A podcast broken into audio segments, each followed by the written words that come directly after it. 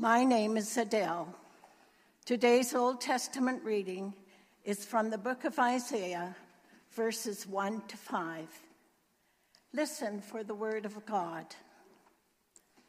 The word that Isaiah, son of Amos, saw concerning Judah and Jerusalem.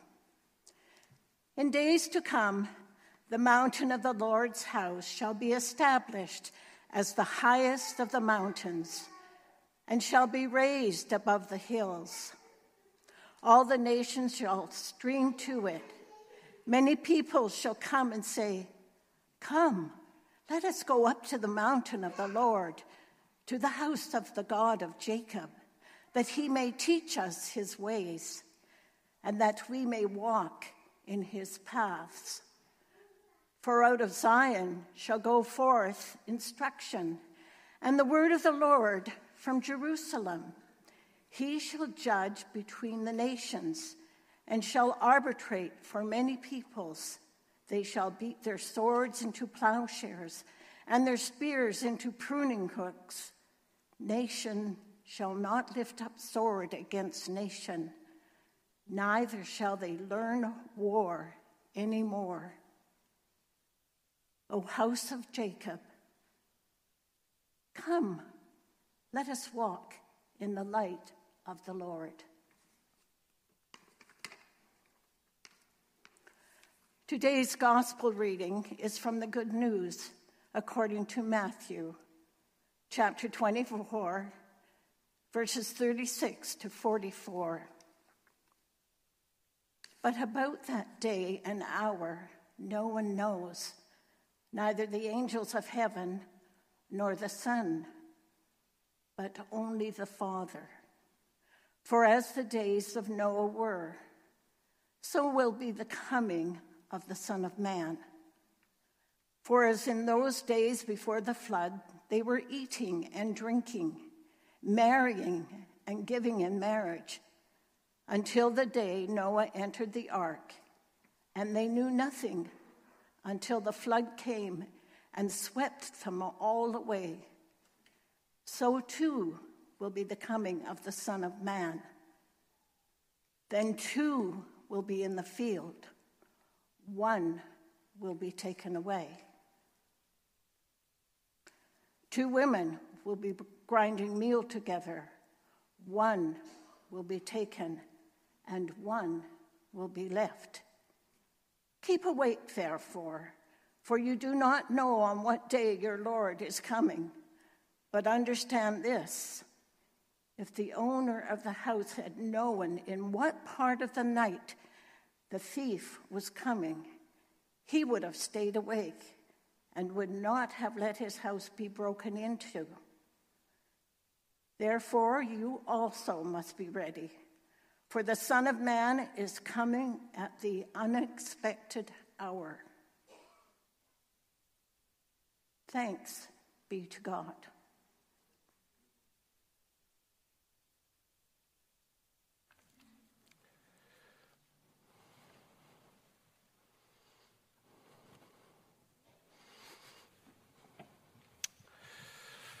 Let us pray.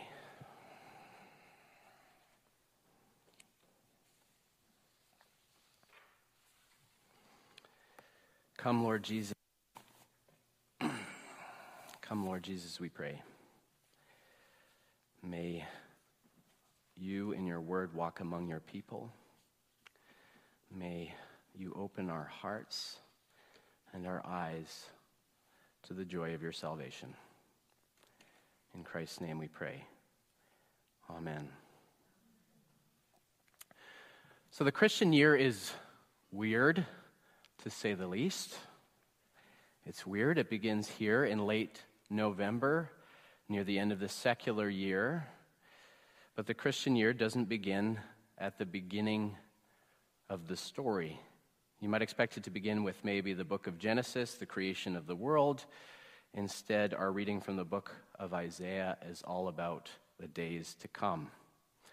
And our reading from Matthew is all about the coming of the Son of Man, which we often refer to as the second coming of Christ.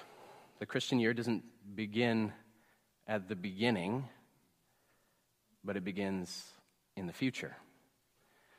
It begins at the end of the story. And our passage from Isaiah is a vision of that future, that end of time. The word of Isaiah, son of Amos, what the word Isaiah, son of Amos, saw concerning Judah and Jerusalem. And I mean, I love that. A word that Isaiah saw. He saw the word. I don't know if it was up in the sky or if it was, in front of a babbling brook, but he saw a word. He saw a vision. He got a revelation. The curtain's been drawn back. In the days to come, he says, the mountain of the Lord's house shall be established as the highest of the mountains and shall be raised above all of the hills. In this vision, Isaiah sees the temple of Jerusalem, the most holy of places, the place where God is uniquely present, the place where the divine world and the human world intersect. And in this vision, the mountain it sits on kind of keeps growing. It keeps going, up and up and up and up, higher and higher until it punctures the clouds of heaven. And two things are going on here. This mountain is where God is enthroned as the king of the universe. The fact that this holy mountain rises above all other hills and mountains means that God's will and God's care, they cover all of creation. The world is the way that God wants it. That's what it means. And the second thing is that the mountain is a conduit between heaven and earth, the holy, unseen spiritual reality beyond our perception, the world beyond the one we can taste, touch, and observe. In the days to come, Isaiah says, in the days to come, these worlds are now intimately interconnected. They're bound together permanently. Heaven and earth, God and humanity, God and creation are finally coming together. They're finally coming together in this everlasting embrace.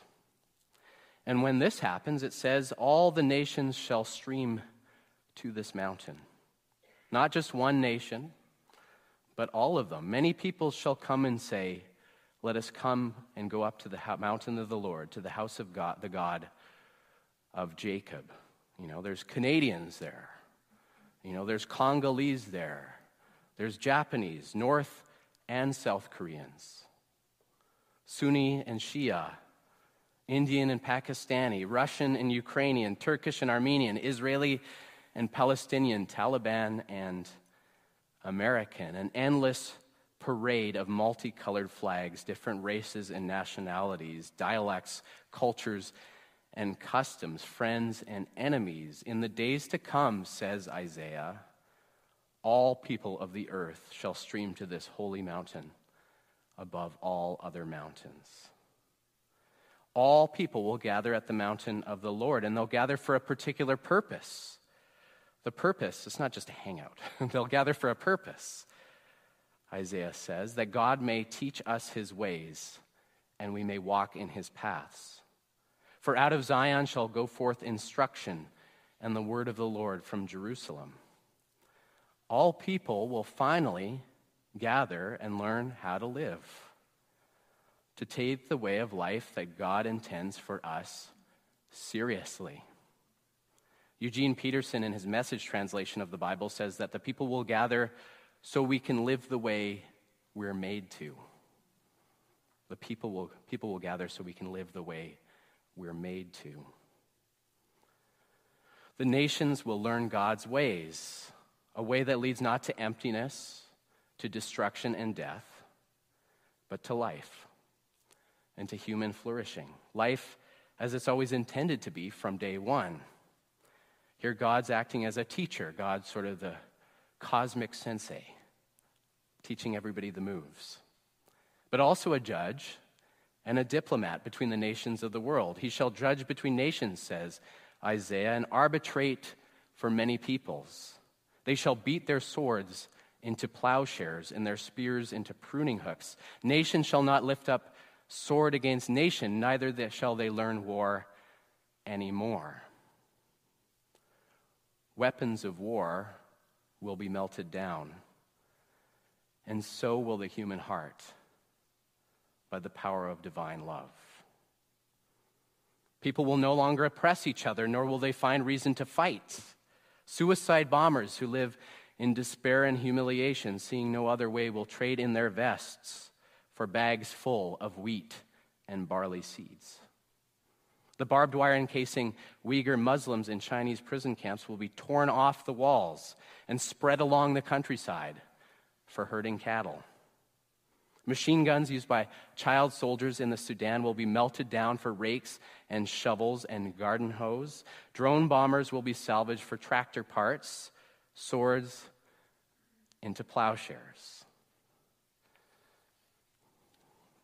I mean, even Comox Air Force Base will be put up for lease because it won't be needed anymore, because we shall study war no more. Human conflict will be resolved by God's diplomatic intervention in the days to come, for good and forever. For good and forever in the days to come. It's an incredible vision, isn't it? I don't know about you, though, but I have a lot of trouble believing it. I have a lot of trouble believing that it is true. Why? Simply because the world doesn't look like it's going that way. The world feels less peaceful than it did even a year ago. More swords and spears being pounded into existence than out of existence. And day after day, a new crisis after new crisis seems to pile up. I have trouble believing that Isaiah 2 is anything more than just a vision, a lovely thought, a beautiful dream, simply because there is no evidence in our world to suggest that it is true. There is no evidence. It is hard to believe. I should just end the sermon right there, and we can all go home and feel bad.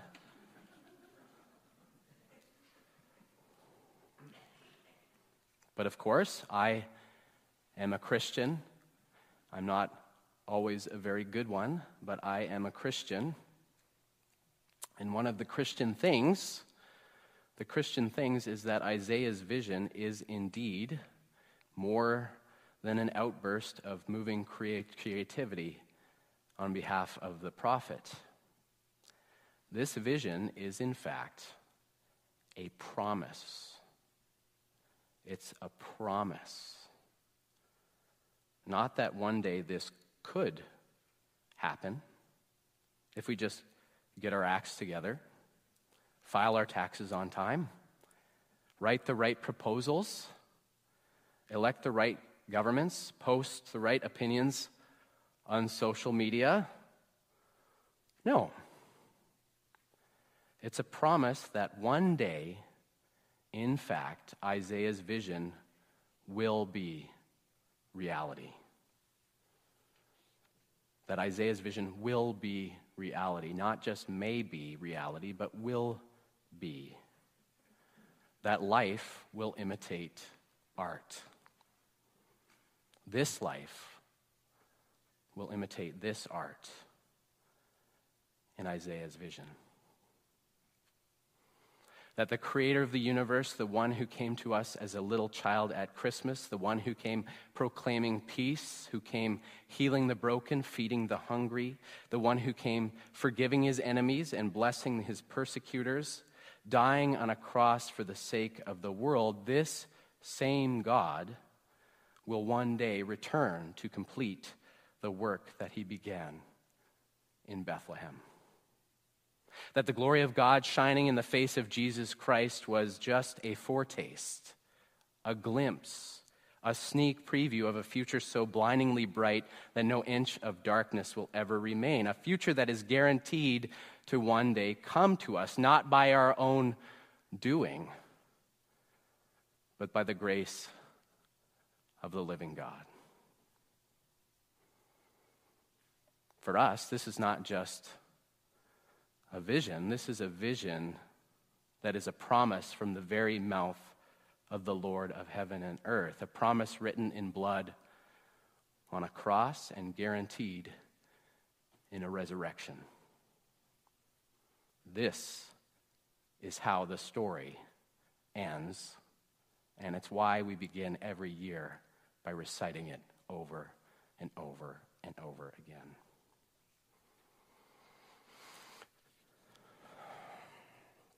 When will it come? That is the million-dollar question. When will this promise come true? We neither know the day nor the hour, Jesus says. Neither the angels of heaven nor the Son of Man know the kingdom's ETA. Such a mystery is beyond us, buried deep within the heart of God. It will happen, Jesus says, out of the blue. Out of the blue, justice will roll down like waters, and righteousness a mighty stream like the flood of Noah. Some will be working in the fields and get washed away while others are left. Some will be grinding grain for dinner and get washed away while others are left. Like a flash flood, it'll come suddenly and unexpected and cleanse creation of all sin, violence, hatred, and war. As much the earth as the human heart.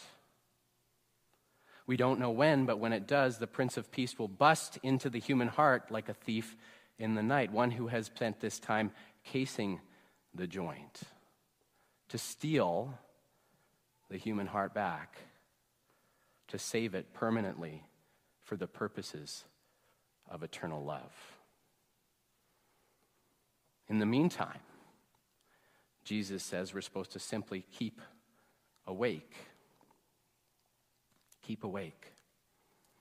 Seeing as how the day could be tomorrow or it could be whenever, it's easier said than done to keep awake. It's understandable that we might be tempted to fall asleep. Not somebody downstairs, they're wide awake. Ready for the Lord's coming. Keep awake, they say. I mean, it's not literally to fall asleep, but it's easy to become apathetic, to become complacent, to become tired, weak, living for ourselves and not for others. It's so easy. We can become weary of waiting, wondering how long, O Lord, prone to doubt that the promise is true. It's completely understandable. It's hard to wait. It's understandable and it's hard to wait, but the good news is that we have a Lord who understands our weariness, our fear, our demoralization. We have a God who understands just how easy it is to lose heart. You could say we need something of a supernatural stimulant to keep us going. And this is why we've been gifted with the Bible and the church and the presence of the Holy Spirit. Christ has promised to be with us and to strengthen us through them, to tell each other the old story of Jesus and his love in order to shine a light in our darkest days. We gather together today as every Sunday to be awakened to these beautiful promises week after week after week, because we know how easy it is to fall asleep and how hard it is to wait. So, friends, hear the good news of the gospel, the Advent gospel. The day is surely coming, says the Lord. The day is surely coming, when the mountain of the Lord's house shall be established as the highest of the mountains, raised above all hills.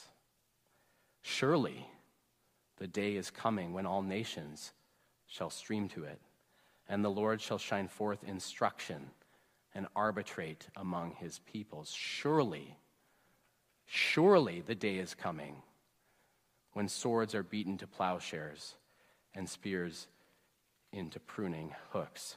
Surely the day is coming when we will study no more. Surely the day is coming. We know not the day nor the hour, but surely the day is coming. Surely as the day is long and the sun's to rise tomorrow, surely it is on its way. And on that day, may he find us eyes wide, hearts open, and hands in service. Christ has died. Christ is risen. Christ will come again. Surely the day is coming. Come, let us walk in the light of the Lord. Amen.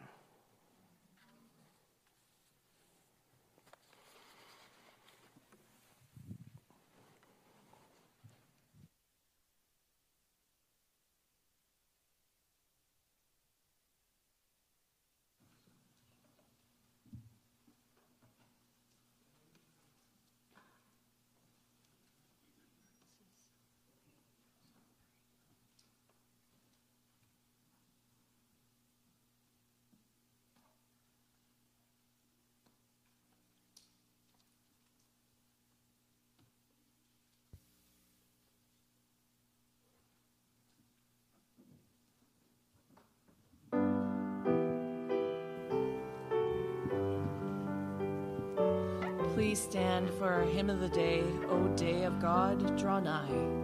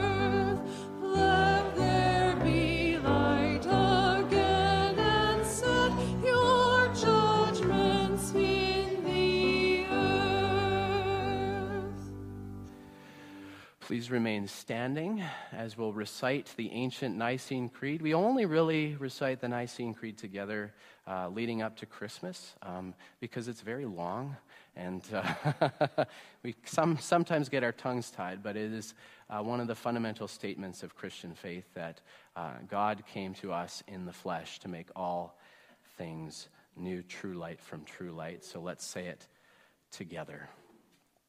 We believe in one God, the Father, the Almighty, maker of heaven and earth, of all that is seen and unseen.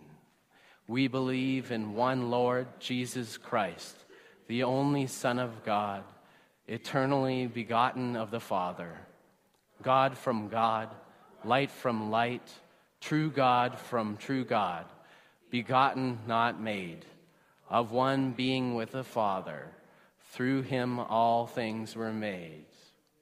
For us and for our salvation, he came down from heaven, was incarnate of the Holy Spirit and the Virgin Mary, and became truly human. For our sake he was crucified under Pontius Pilate. He suffered death and was buried. On the third day he rose again, in accordance with the Scriptures. He ascended into heaven and is seated at the right hand of the Father. He will come again in glory to judge the living and the dead, and his kingdom will have no end. We believe in the Holy Spirit, the Lord, the giver of life, who proceeds from the Father and the Son, who with the Father and the Son is worshipped and glorified, who has spoken through the prophets. We believe in one holy, Catholic, and apostolic church. We acknowledge one baptism for the forgiveness of sins. We look for the resurrection of the dead and the life of the world to come. Amen. Please be seated. And this is the time in the service where we offer up our prayers, any prayers we may have, and we have a prayer response. God of mercy. Does anybody have any prayers that they would like to share at this time? Hi. Yes, I'm asking for prayers for Michael Dobler's mother. She's going in for heart surgery, and she needs help because she's weak, and we want her to make it through. So. Thank you. God of mercy. Does anybody else have a prayer?